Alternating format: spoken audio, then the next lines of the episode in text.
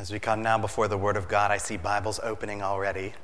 If you've brought a Bible from home, or if you'd like to use one in the pew, we'll be this morning in Genesis chapter eleven. Genesis eleven. We have, I think, just one more sermon in Genesis uh, before we end our long time through uh, through the early chapters of this book. But before we read here, would you please pray with me. Our Father in heaven, we know that the grass withers and the flowers fade, but the word of our God stands forever. As we come now before this word that stands forever, would you speak to us of eternal things? Things that are much larger than ourselves. Lord, by these words, would you humble us? Would you, would you glorify yourself? By your Spirit, would you help us to listen, to believe, to turn our eyes and hearts to you now? And guide us in these things, we pray in Jesus' name. Amen. This is Genesis in chapter eleven. We have quite a number of verses to take up today. Uh, we'll begin in verse ten and then carry to the end of the chapter. So Genesis chapter eleven, beginning in verse ten. These are the generations of Shem. When Shem was one hundred years old, he fathered Arpachshad two years after the flood. And Shem lived after he fathered Arpachshad five hundred years and had other sons and daughters. When Arpachshad had lived thirty-five years, he fathered Shelah. And Arpachshad lived after he fathered Shelah four hundred three years and had other sons and daughters. When Shelah had lived thirty years, he fathered Eber. And Shelah lived after he fathered Eber four hundred three years and had other sons and daughters. When Eber had lived thirty-four years, he fathered Peleg. And Eber lived after he fathered Peleg four hundred thirty years and had other sons and daughters. When Peleg had lived thirty years, he fathered Reu. And Peleg lived after he fathered Reu two hundred nine years and had other sons and daughters. When Reu had lived thirty-two years, he fathered Serug. And Reu lived after he fathered Serug two hundred seven years and had other sons and daughters. When Serug had lived thirty years, he fathered Nahor, and Serug lived after he fathered Nahor two hundred years and had other sons and daughters. When Nahor had lived twenty-nine years, he fathered Terah, and Nahor lived after he fathered Terah one hundred nineteen years and had other sons and daughters. When Terah had lived seventy years, he fathered Abram, Nahor, and Haran. Now, these are the generations of Terah. Terah fathered Abram, Nahor, and Haran. And Haran fathered Lot. Haran died in the presence of his father Terah in the land of his kindred, in Ur of the Chaldeans. And Abram and Nahor took wives. The name of Abram's wife was Sarai, and the name of Nahor's wife, Milcah, the daughter of Haran, the father of Milcah and Iscah. Now Sarai was barren. She had no child. Terah took Abram his son, and Lot the son of Haran, his grandson, and Sarai, his daughter-in-law, his son Abram's wife, and they went forth together from Ur of the Chaldeans to go into the land of Canaan. But when they came to Haran, they settled there. The days of Terah were two hundred five years, and Terah died in Haran. This is the word of God. I barely had enough lung power to do it. uh, this is not the first time, if you've been with us, that we've had a long extended genealogy like this in Genesis. In fact, this is the third extended genealogy in, in Genesis. These genealogies occupy a lot of space in the early pages in the, of the Bible. It's that the author has placed a fair amount of emphasis on seeing the passing from generation to generation. Now, seeing these lists, all these names, most of whom we probably don't even recognize, seeing this leads me to wonder something, and I'll ask us this. If we were to compile a list, different from this, if we were to compile a list of what we consider to be the ten most significant people in the Bible, who would make that list? Think about it. Now, if you were to put together the ten most significant people in the Bible, according to you, who would you put on that list? The beginning of the list is easy. Certainly, there's only one that can be at the very top. That's Jesus. Jesus is truly, always, fully, eternally God. And ever since his incarnation to earth, he is also truly, fully man.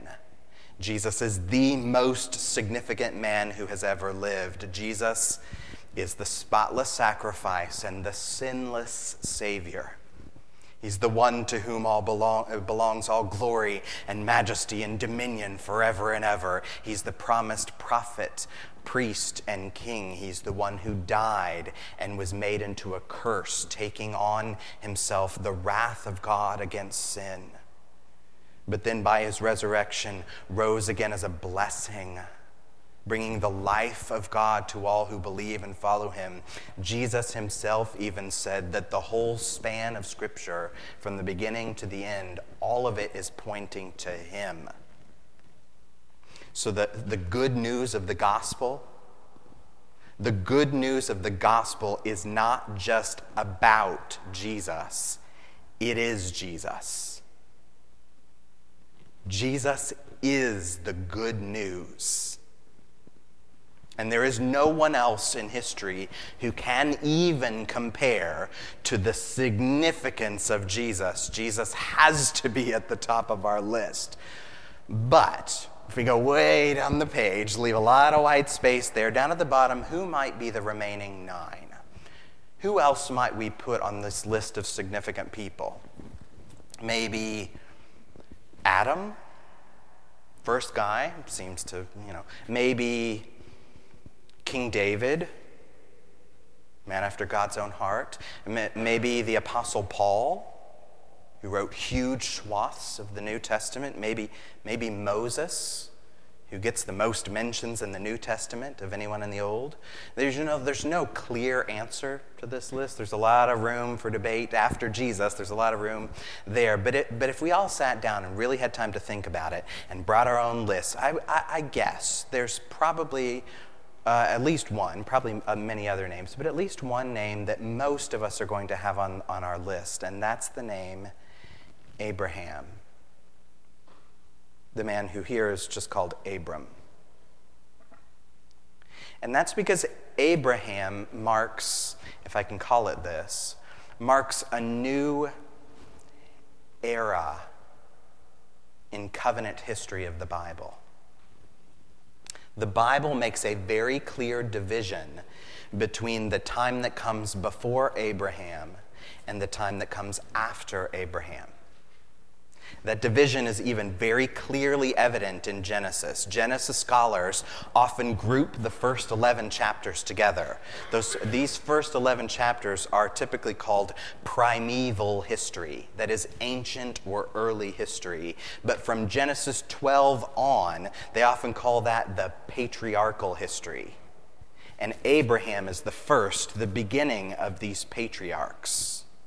That carries on through the rest of the Bible. So when we open up the New Testament, the very first words in Matthew chapter one, verse one, there's the beginning of this long record genealogy, like we've seen here, tracking the history of Christ. Christ is called the Son of David, the son of Abraham. But the person who writes this, Matthew, doesn't go any further beyond Abraham. It just stops at Abraham, as if Abraham's a sort of beginning. That's not because we don't know any history of what came before Abraham. Clearly we do. It's in the text we have today. But it's because Abraham has a special appointment by God, blessing from God, to be a sort of fountainhead. He's to be the father of many nations. Not just biologically of the Jews, but of, but of all the people of God. All those who are of faith are called sons of Abraham. So when the Lord makes covenant promises to Abraham to bless him, that he might be a blessing, all those are then true also of the sons of Abraham. We are blessed to be a blessing. We are inheritors of these promises of God. Those are wonderful, wonderful things that we don't have time to talk about today. We'll have to unpack that another time. Today, we're not going to set our eyes on Abraham because he's not the focus here.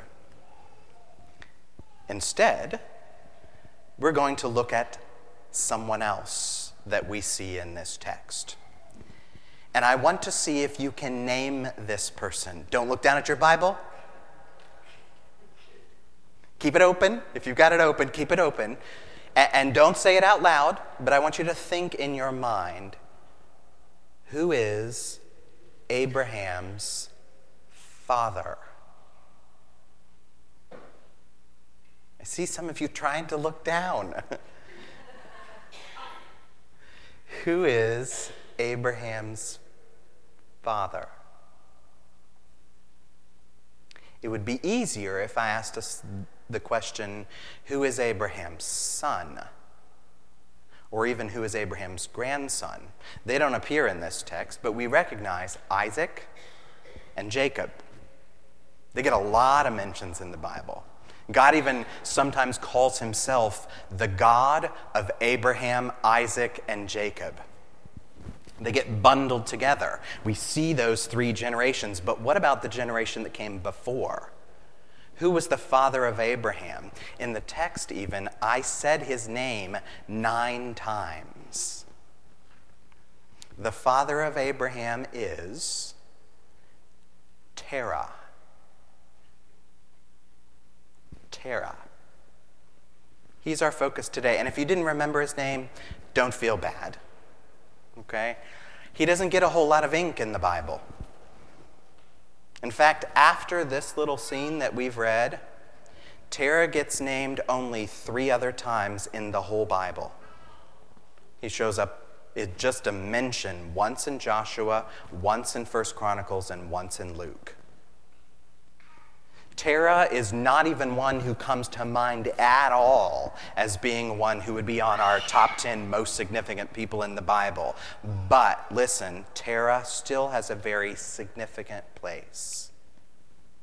Let me show you where he fits in. And it will help uh, you, you don't have to do this, but if you actually look at the text in your Bible with me. I'll get there in just a moment. Little background. We've talked about this before, but I'll mention it again.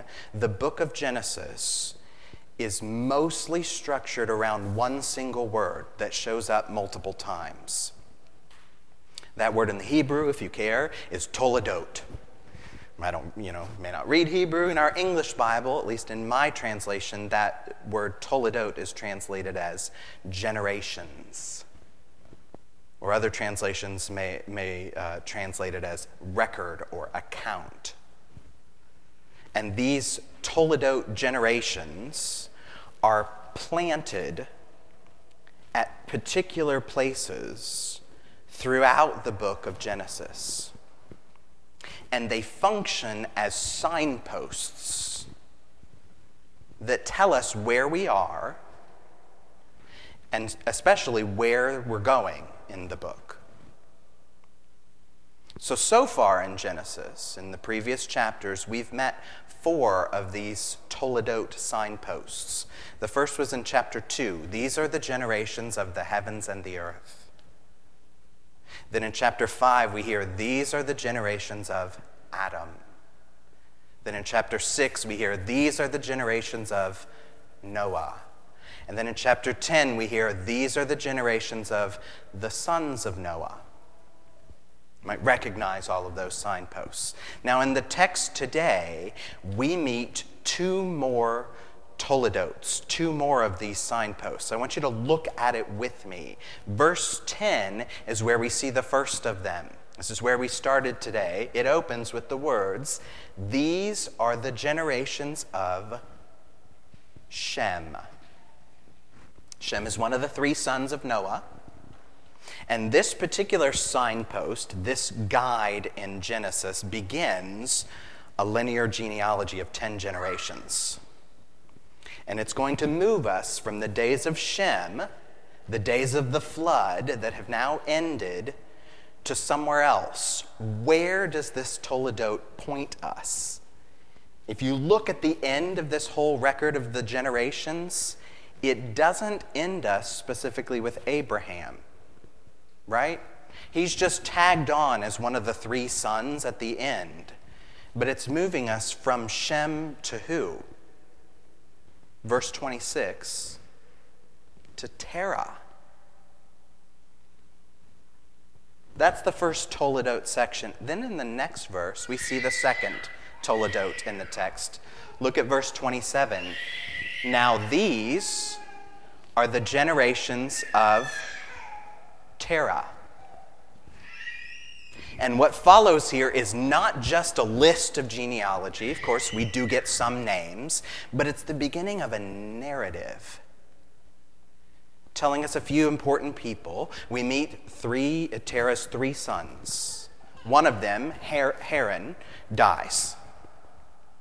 Another one of the sons, Nahor, marries the dead brother's daughter, which I know that sounds strange, but that's so he can carry on his brother's line in the land of Ur. But the third son, Abram, marries a woman who's barren, and they have no child. And so Terah now, the dad of these three sons, picks up his family, including the one son Abraham, and he takes them all on a journey out of Ur of the Chaldeans, in other words, out of Babylon, into the land of Canaan. But Terah dies before he gets there.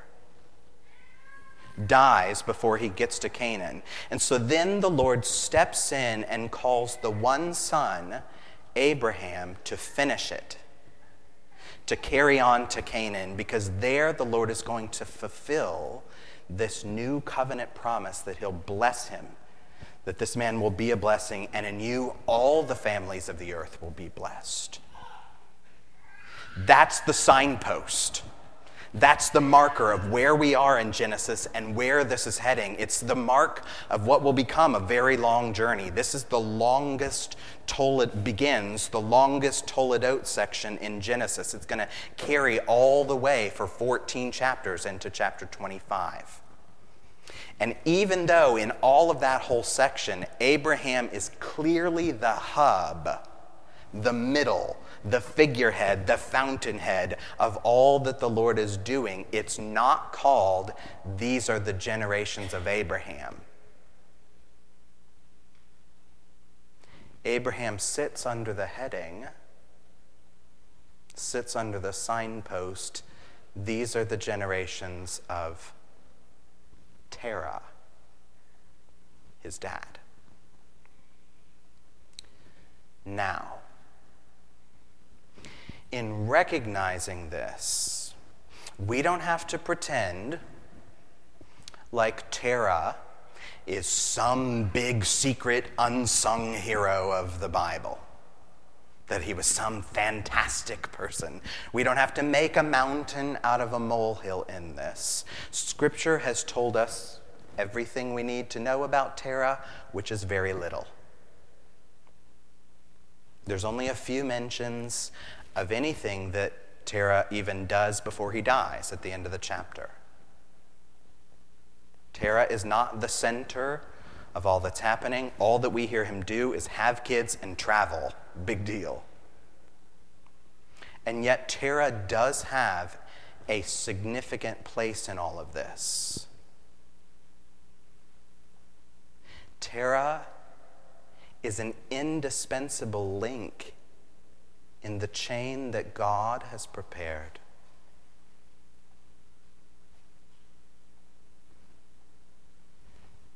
Much later, in the New Testament, the Apostle Paul, writing to the church in Rome, he says, Abraham is the father of us all.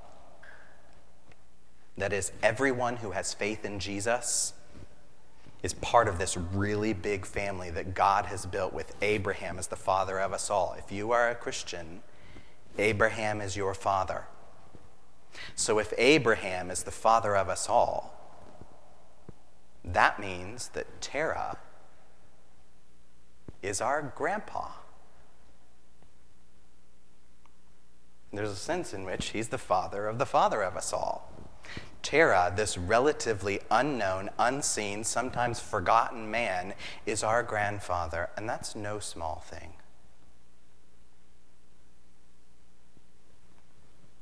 It's fitting for us, then, to think about Terah as what I'll call the typewriter of Genesis. Call Terah the typewriter of Genesis. Here's what I mean by that. Has anyone actually used a typewriter? Give me a wave. Oh yeah, multiple. I, I thought as much. Live in an era before computers, right? Uh, does anyone still use a typewriter? Very rarely, okay? We have a typewriter in our home. I love it. It looks cool. When you hit the keys, there's that very satisfying, like, thwap sound uh, of the type bars when they hit the page, you know, something very visceral about that. But even though we have a typewriter in our home, we don't really use it to type. It's mainly just a decoration. Uh, the, the only people that really use it are our kids, who mash on the keys until the type bars get tangled uh, together. Is that, anyone remember that or know what that's like? Okay. Typewriters are, are now mostly obsolete, except as something vintage or decorative to look at. Typewriters have, have been eclipsed by computers and tablets and phones. We used to type like this, but now most people type like this. Things have changed. Now, even though typewriters are no longer in common use, they changed the direction of the world.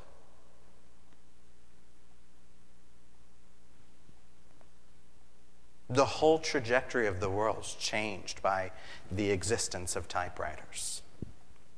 They have a place in history, but they're just one link in a bigger chain.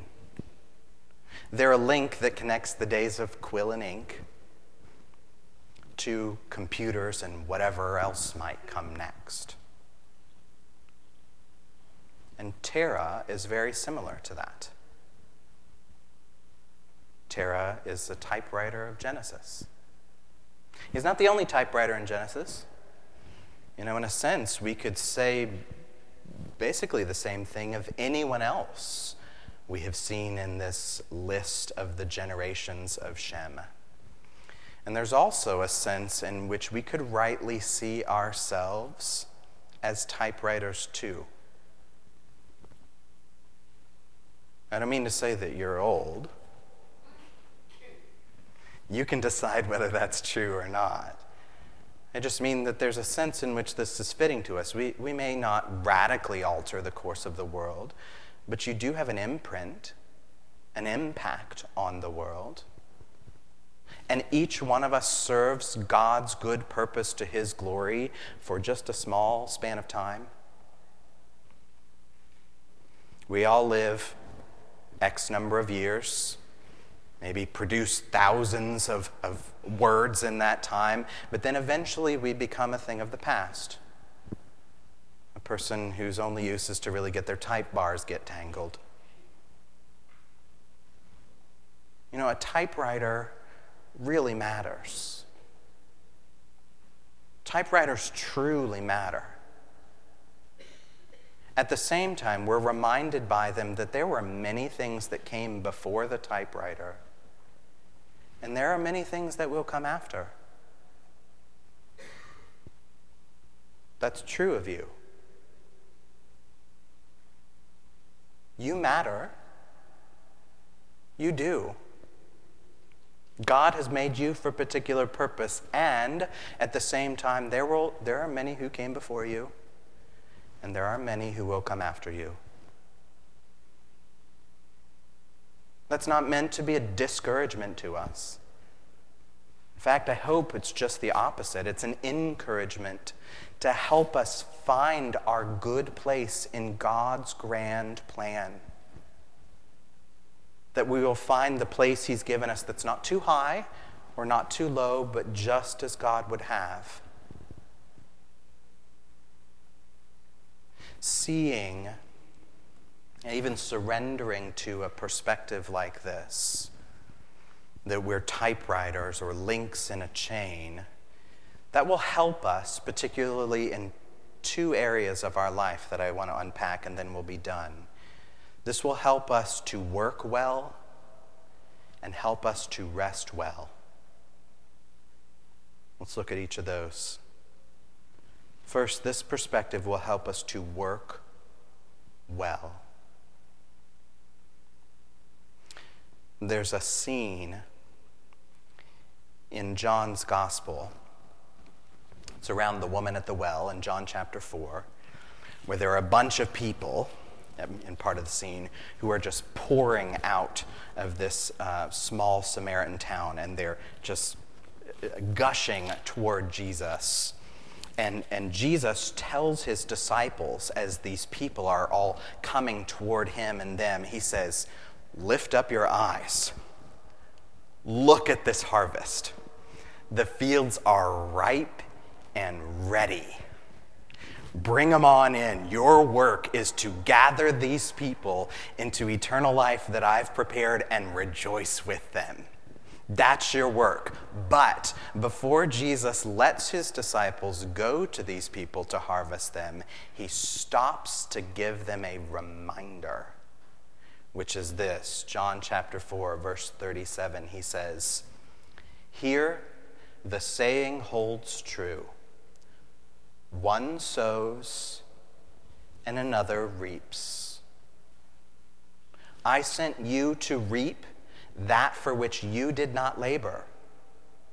Others have labored, and you have entered into their labor." Do you hear what he's getting at here? In other words, these people that you see coming at you, there have been many, many, many workers who have been engaged in this harvest. There have been planters putting seeds, setting up their typewriters, and who have been at work here long before you. You don't even know their names. You don't even know who they are. They were just here before you, and now you're a beneficiary of that. You are now one link in this long harvest chain. There have been many before you. There will be many after you. There is no single person who can do all of it. So you are to do whatever work God has set before you, knowing full well that that work is going to require more than just you by yourself to finish it. That bigger perspective will help guard us from twin errors on either side of the ditches. It helps guard us from becoming a sluggard who does nothing, or from becoming a workaholic who tries to do everything. Both of those things are sin against God. God has sent us all to work, to labor, But he's given some to sow, some to reap, some to plant, some to water, some to till, and that may change at various times. There's some for various purposes, but no one does it all. Do not then let yourself get discouraged when you find yourself unable to do it all. Do not let yourself give up when it feels like your work feels fruitless, or that it's just going nowhere. You know, Terah lived and died still with no idea that he would be the grandfather of us all. The work of God is far bigger than just you. It is not your place to complete every task, but it is your place to be diligent, to be faithful with what God has given you. This will help us in our work. It will also help us in our rest.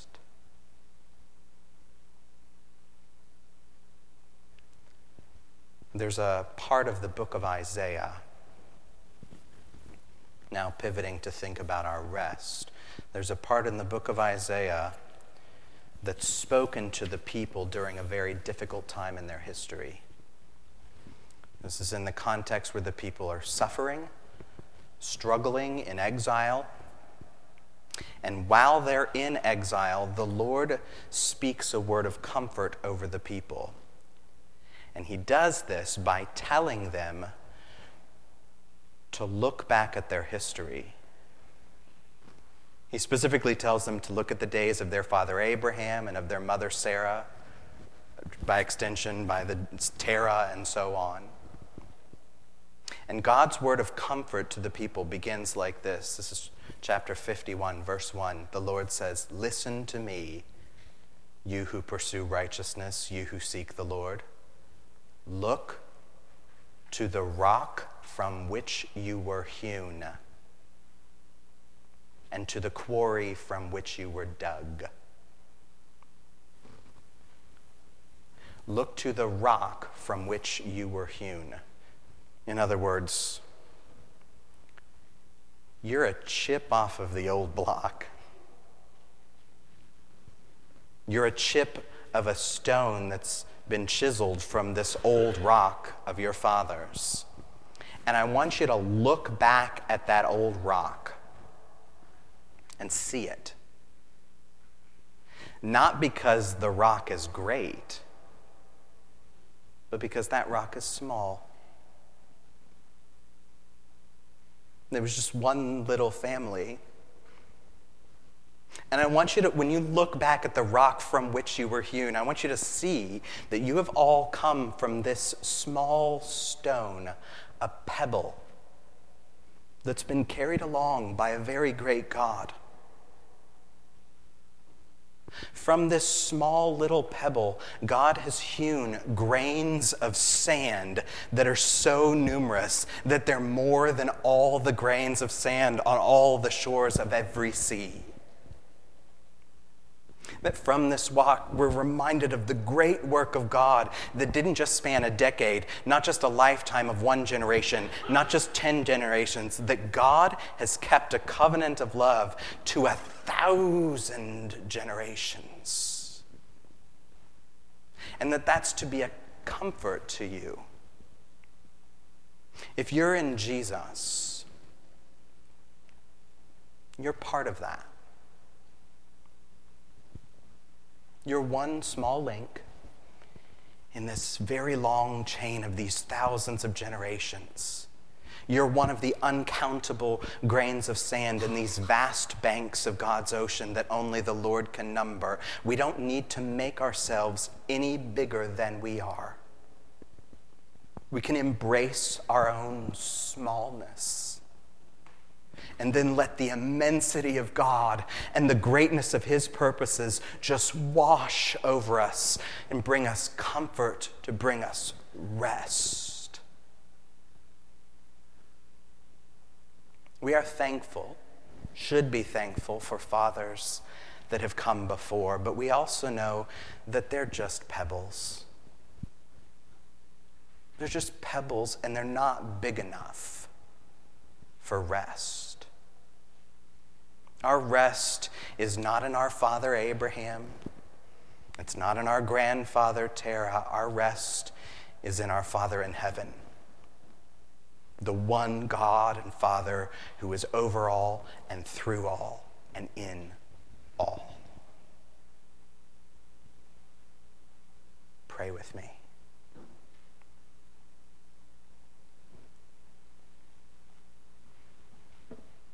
Lord,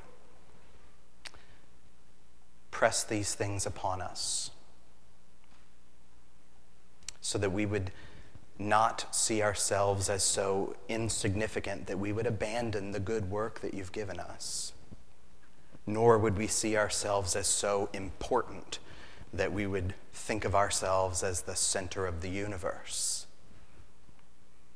We want to honor you as the God of a thousand generations who have brought us into those generations through Jesus.